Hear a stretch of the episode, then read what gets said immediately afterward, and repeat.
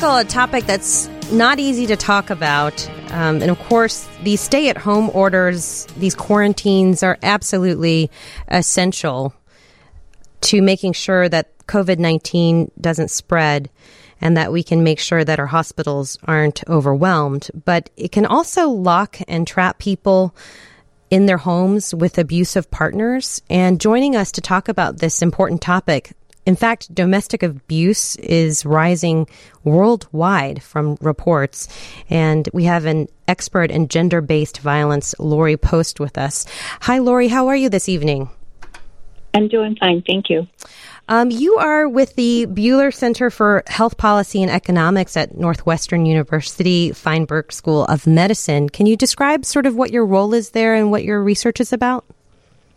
Um, I'm the director of the Buehler Center for Health Policy and Economics. I'm also a professor of emergency medicine, and okay. I do um, I do research on violence, gender based violence mostly. Um, so domestic abuse is on the rise, and it's not just in the United States, but it's you're seeing it worldwide as a result of people being stuck at home. Right. Um, as we were watching the COVID um, epidemic hit in China and then move on to Europe, um, there were reports of approximately a 100% increase in domestic violence. First of all, in China, and then and then leading on over into Italy and Spain, um, to the point that the the UN director and the World Health Organization director made um, global announcements, you know, for people to be um, pay attention to this. That they were concerned about the massive increase in domestic violence. Of course, we have to have these stay-at-home orders, um, but yet then partners are are stuck with somebody that is uh, potentially violent, and and violence can run the spectrum. It can be psychological. It can also be physical. Can you talk a little bit about that? Yeah. So, um, um, about five percent of women who are in an intimate um, relationship are victims of violence, which would qualify as criminal offenses um, but probably, um, you know, up to about 30% um, can be victims of, of violence that we would say either emotional or psychological, different types of abuse to control women, also economic abuse as well.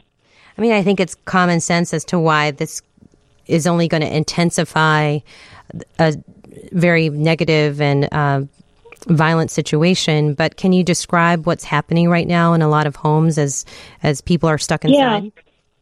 I think that the key thing to to um, acknowledge is that is that the exposure is increased dramatically. So there, you know, at at you know before the epidemic happened, um, women would have a reprieve from their perpetrators, like when they went away to work or they went out with friends or. Um, you know, when they had a, a break from them physically, there was physical separation, and now that doesn't happen. So, so the exposure has increased dramatically. And I don't think that um, um, being, you know, and a stay-at-home order, in, you know, creates violence out of nowhere. I think that if you have violence that already existed, um, it's just it's a bad condition, and it will increase the, you know, the exposure will increase the number of times that a woman is battered or suffers different forms of abuse. So there's really um, it's a pressure cooker. It intensifies, and then there's also no escape. There's no escape. That's it's exactly it. And women um, plan their escape. Women stay at home and they're they're too afraid to leave, but women leave when they're too afraid to stay at home. Um, and women, um, you know, manage violence. They're not these helpless victims that sometimes they're portrayed to be. Mm-hmm. And they plan their escapes when they have time alone, and now they don't have that alone time. Um, can you talk a little bit and describe why and you know, situations that women find themselves in as to why they have to stay in situations that are uh, potentially violent?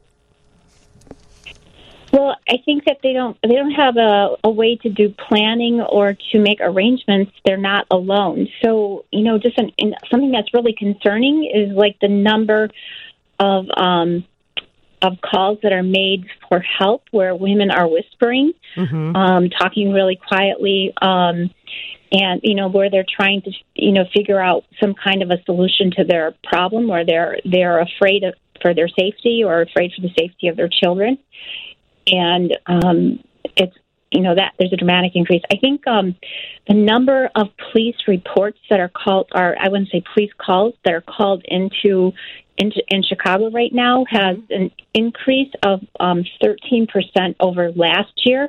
While what's concerning about that is that we've had a drop in in actual police reports by 23%, and that means that um, women or victims of violence are not able to file um, complaints against their perpetrator. They're not following through, and there's a reason for that. They probably don't have the freedom to go and fi- make those filings. Mm-hmm.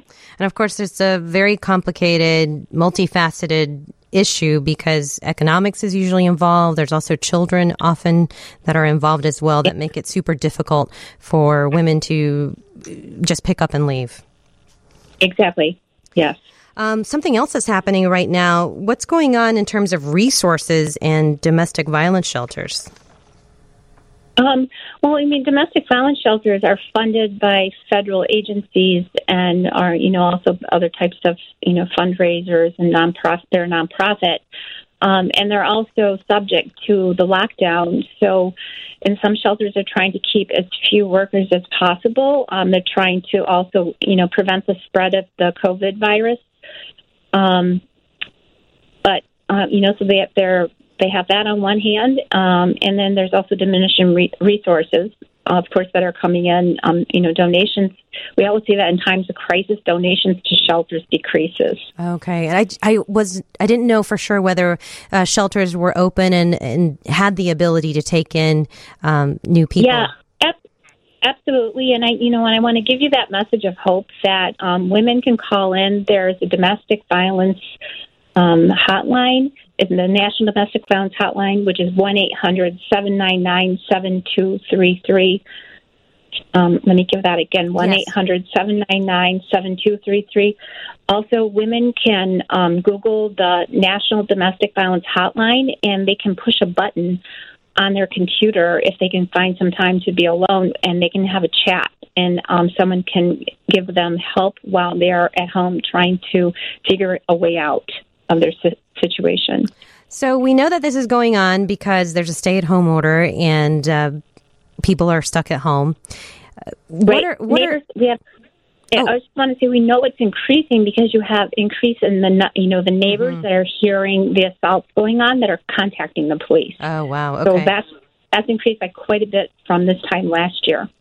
So Lori, I'm curious too. What you know, my follow up question is what can we do? What how do we I mean it just seems like such a such a conundrum because you have to stay at home because there's a state ordered mandate that you do, but then there's an increase of domestic violence happening. So what can we do? I, I think that you know we're all working from home, you know, through different types of um, you know telecommuting to the office, um, there are doctor's appointments that are going on through, you know, telemedicine. So I think, you know, doctors can screen their patients for domestic violence, um, uh, you know, while they're remote. And also, friends can check in with other friends to see if, you know, how they're doing. Are they doing okay? Um, you know, do they need help? Should, you know, you know, contact them through using, you know, computers if women have victims of violence have time alone on their computer. Um, and I also think that you know friends and family, you know who you know who your family members are who might be at risk for domestic violence, and check in with them. Well, it's it's tough to talk about, and it's you don't want to think about it, but it's very prevalent. And I think you're right in the sense that I think all of us have known someone or suspected uh, that a loved one might be in a situation that's dangerous. How would you go about or what do you recommend in terms of approaching a person that you think might be in a situation where they are in a domestic violence situation? I think that you can ask, you know, I really care about you. I'm checking in on you. I want to know if you're okay. And if, if you're not okay, can you talk? If you can't talk, um, you can ask questions. Um, is there something that I can do for you? Um, are you afraid? Do you feel safe? Those uh, kinds of things. You don't have to be a psychiatrist to, you know, mm-hmm. help your friends or support friends or to identify people that need help. I mean, you might be able to call the police for a friend or a family member. And if you're a neighbor, as you said, that there's a lot of neighbors because everyone is at home that's calling the right. police. That is definitely some... call, call the police. Definitely. Yeah. Okay, so don't hesitate. What sort of what I mean, I guess I'm curious. Sometimes I've been in the situation where I've felt as though I've heard this argument and it's pretty heated, but I can't tell whether it's a domestic violence situation or not.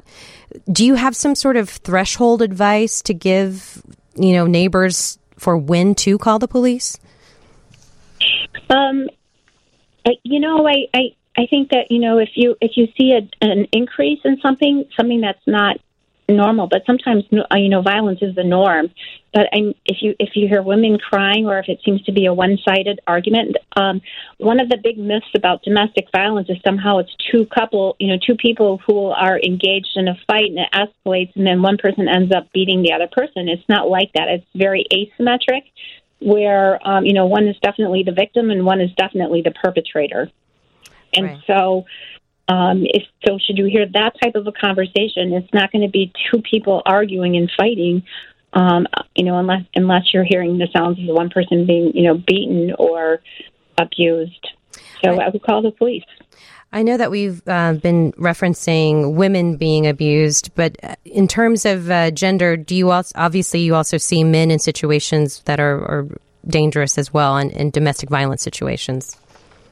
Do, do we see men in situations like that? We do, but violence, women, uh, women who um, abuse men have very different strategies um, uh, for you know control, manipulation, coercion, telling lies. So um, women, women's violence against men is much more rare, and um, it just has a different um, motivation, and it and it plays out very differently Got in it. general. I mean, there's always exceptions. Mm-hmm. I just know that that's always a question that we uh, get when we are discussing domestic violence as well. So appreciate I, you. I always get that too. But yeah. in you know, I've looked I've looked at a lot of studies that you know look at the you know we call it symmetry.